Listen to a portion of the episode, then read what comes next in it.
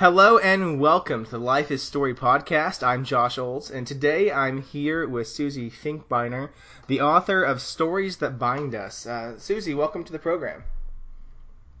Thank you so much for having me. Now let's start. Let's just start with the elevator pitch for the book. Uh, what is Stories That Bind Us all about? I know it's really hard to like summarize an entire novel in just like a short period of time. I think I can do it.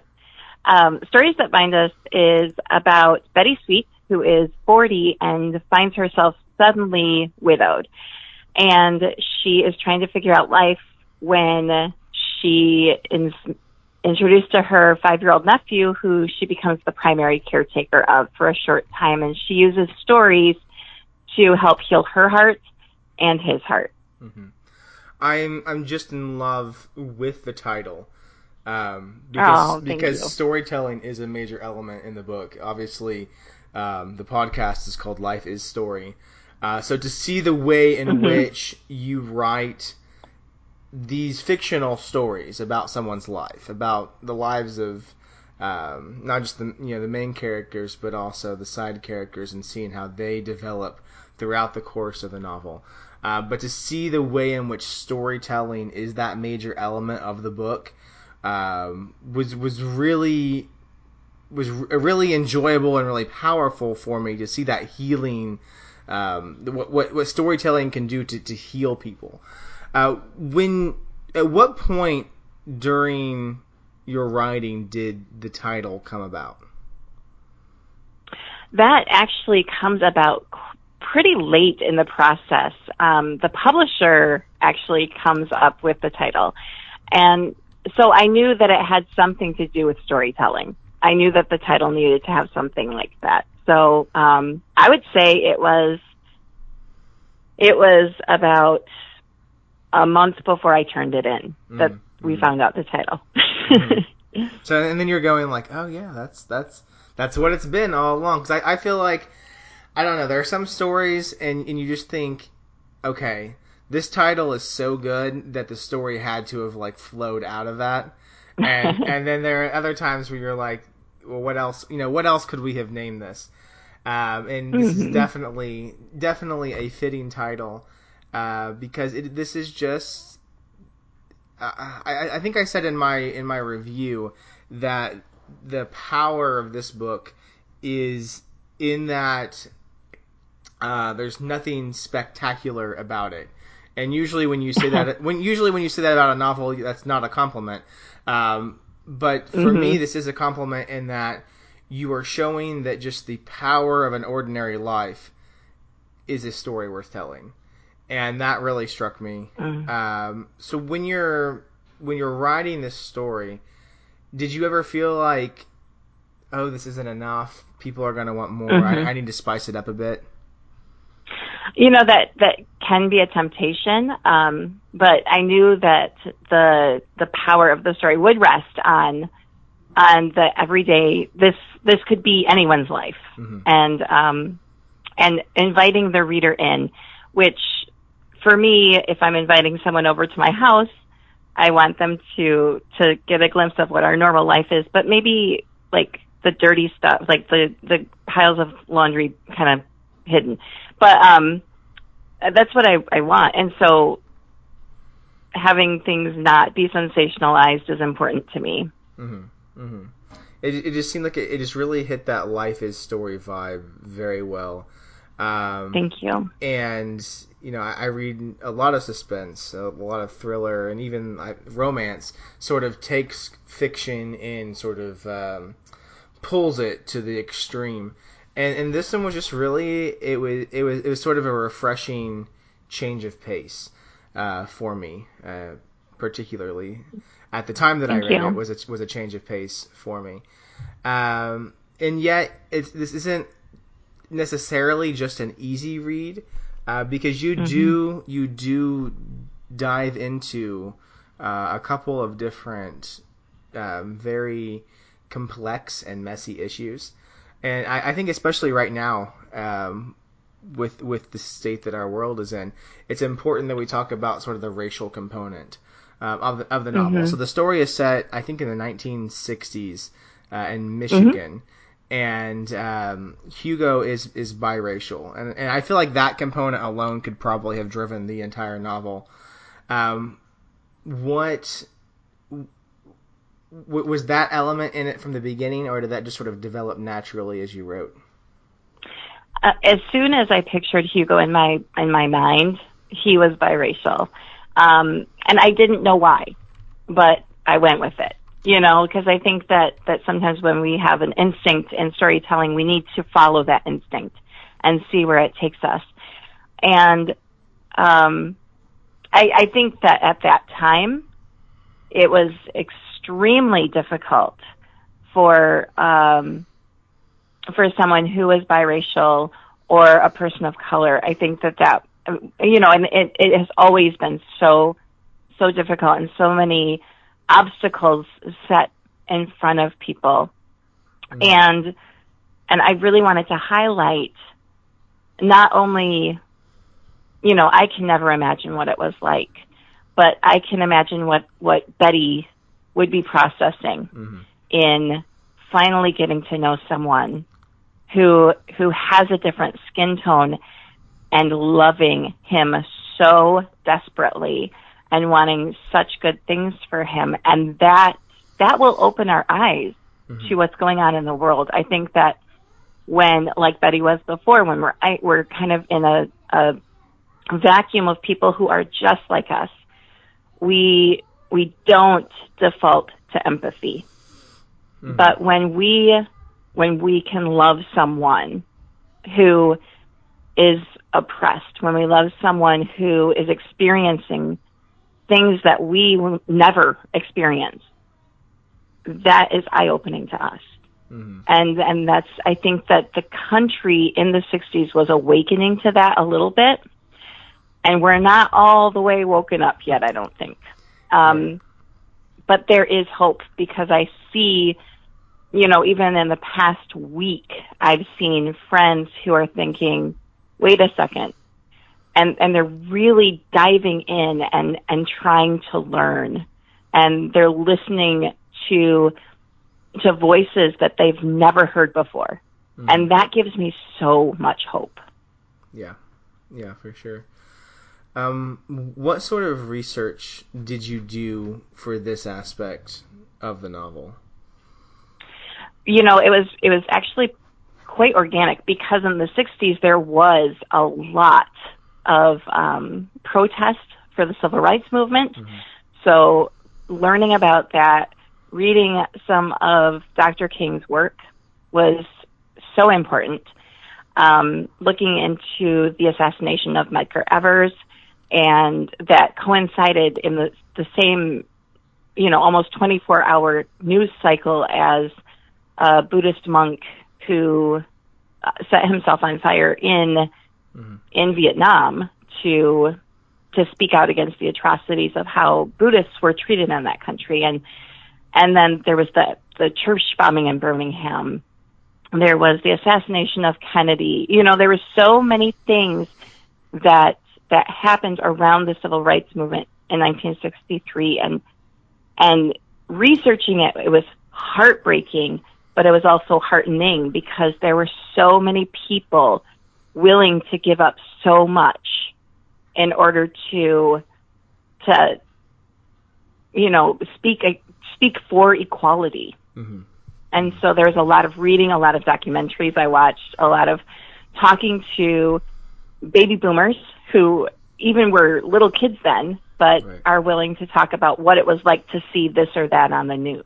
Mm-hmm. Because it's it's one thing to write history from how I see it, but it's so important to remember how it was when it actually happened. Right. Because, you know, I could sit here and, and write my judgment into the time, but I need to also know what it was like for them. Mm-hmm. Mm-hmm. I think one of the interesting things is that I don't know that I had read something that dealt with race relations in the sixties that was really from the North. Um, I think usually we mm. foc- we focus on the South um, for you know for obvious reasons, mm-hmm. and there can be a tendency in the North, I think, to say, well, we handled the issue of slavery and, and race relations long before the South did. So that's not, right. you know, that's not our problem. You know, I, I grew up in, uh, in Southern Indiana. So sort of Midwest, um, you know, was Indiana, um, that, that, you know, was part of the Union, like, oh, we didn't have slaves. Uh, that's not our problem. Um, and I, I kind of think I kind of felt that growing up. And then I moved to Oklahoma, um, in the South, um, and, and kind of got a different, you know, viewpoint in history. Um, honestly, not just in regards to, to, um, our black brothers and sisters, but also the Native American population as well. Mm, yeah. Um, and, and so, I find it interesting. Um, you're dealing with race relations in the North. Uh, was there anything specific to that that that came up that you that you thought, oh, this is this is different, um, or anyone who is who has read the book that's been surprised because they thought, oh, well, this, you know, nineteen sixties and the North is, you know, not not the South. It's different. We didn't have that. Well, you know. I, you know, I've always lived in Michigan. Mm-hmm. And so I, like you, I thought, well, we're fine. We're in the North. We won the Civil War. um, but that's what, that's kind of what we were taught. Mm-hmm. And, um, and so having to relearn a lot of that was, has been startling. I think that from one perspective, Northern slavery can be more of those microaggressions. Mm-hmm. You know, there, there, we do have the Klan here. I, you know, their their headquarters are maybe seven and a half miles from my house, and um, it it happens, and it's been so quiet until recently.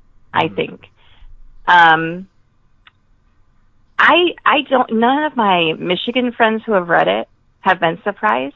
I think we all know it's been there. We all know because, mm-hmm. you know, we've had conversations with people who say these things that make us uncomfortable or that we don't like, but we don't know how to to stand up and confront it. And I think that was an important moment for Betty in the story when um, someone says something racist mm-hmm. about Hugo and she says, what a terrible thing or a nasty thing to say.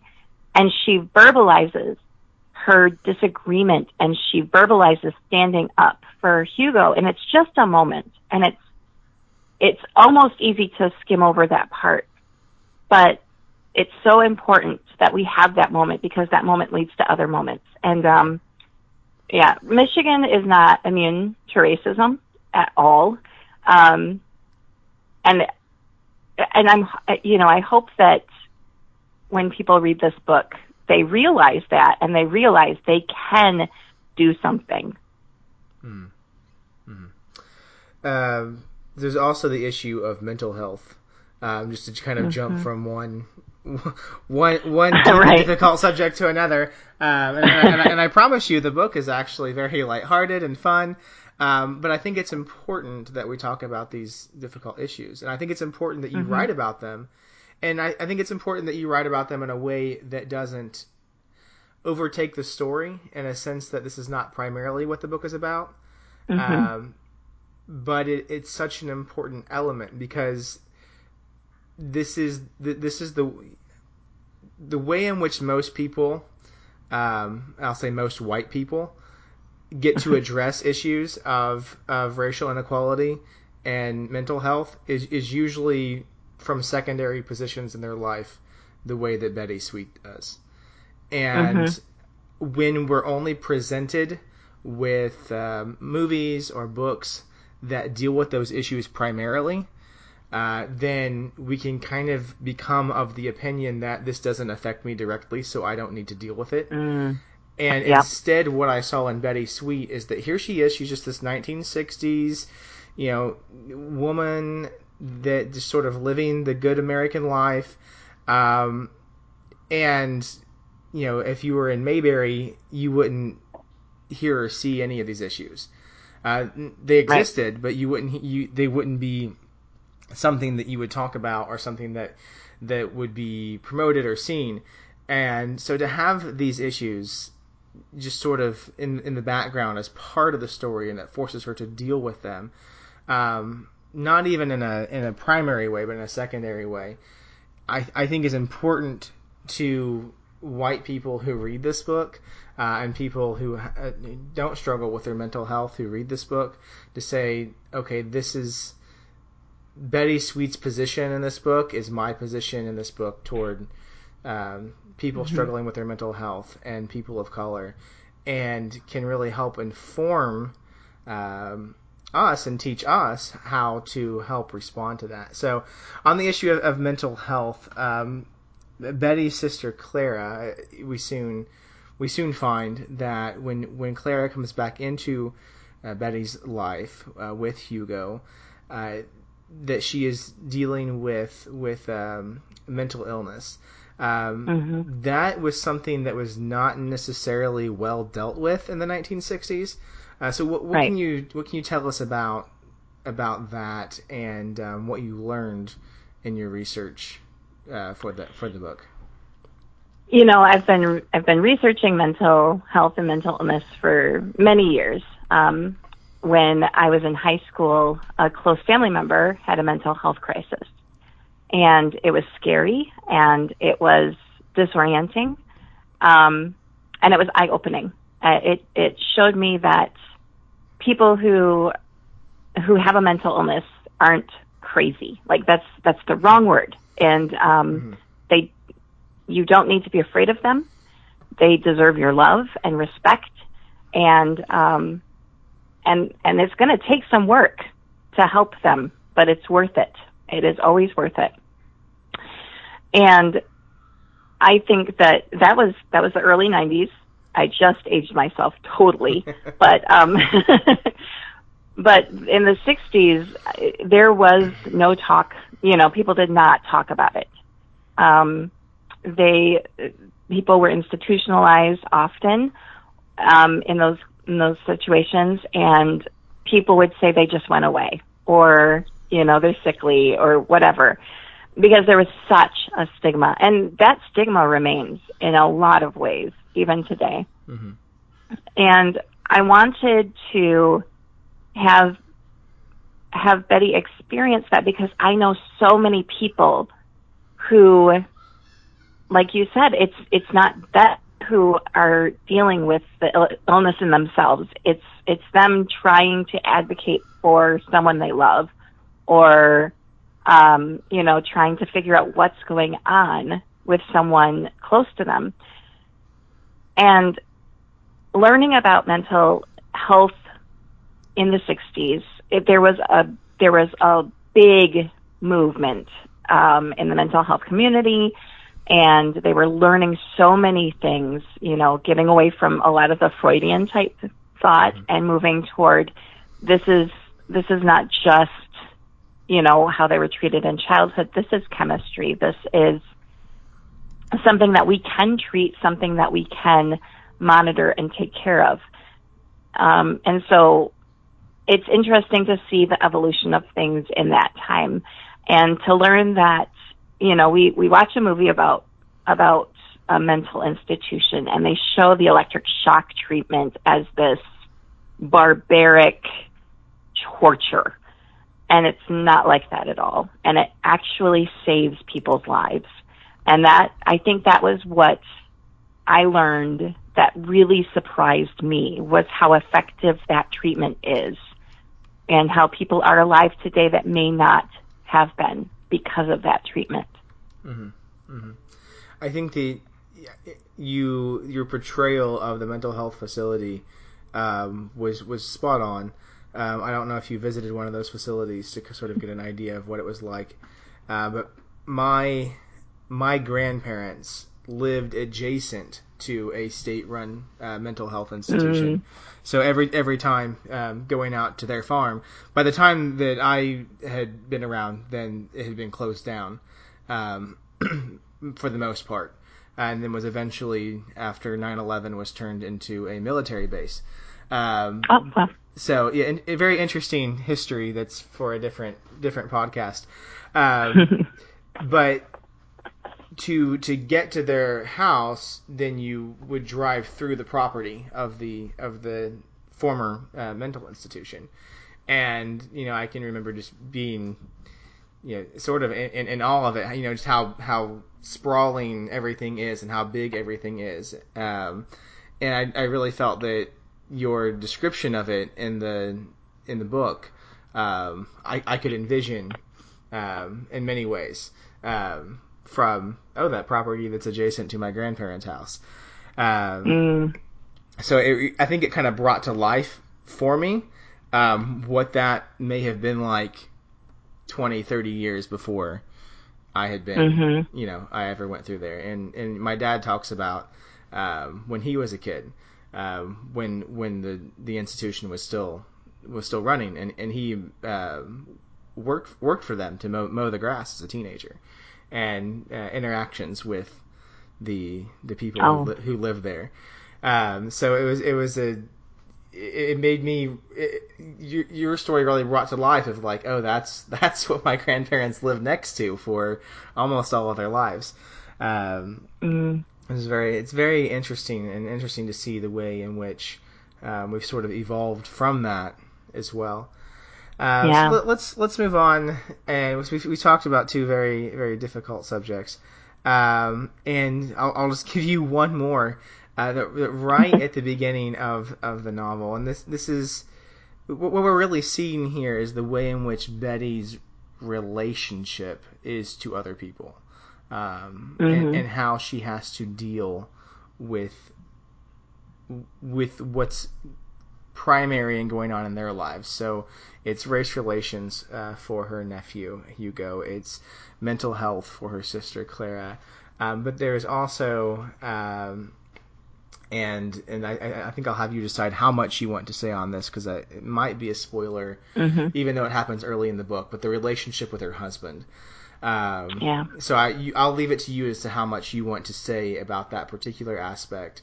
Um, but then the, the the very first part of the novel and dealing with her relationship with her husband, I just I just found that and so wholesome, um, just their story, and then flashing back to when Uh, they were younger and just first meeting, and the way in which the whole family and the bakery, because you know, there's, there's also the issue of, mm-hmm. of, of, of the bakery and that element, and that that that to me really really did have a just wholesome Mayberry-esque small town feel to it. Um, you know, how, when you when you started to write this book, you know, did you have all of those elements um, of the relationship planned out? No, I didn't. Um, that the, you know, the flashbacks of, of their their meeting and falling in love and their married married life, that all just it was. And this is going to sound weird to people maybe who don't write fiction, but it's what Betty wanted to talk about. Mm-hmm. And and so I let her have that, and I do that with my characters. I let them kind of take over, and if it if it, if it works with the story, it stays in because there's there's a purpose for it.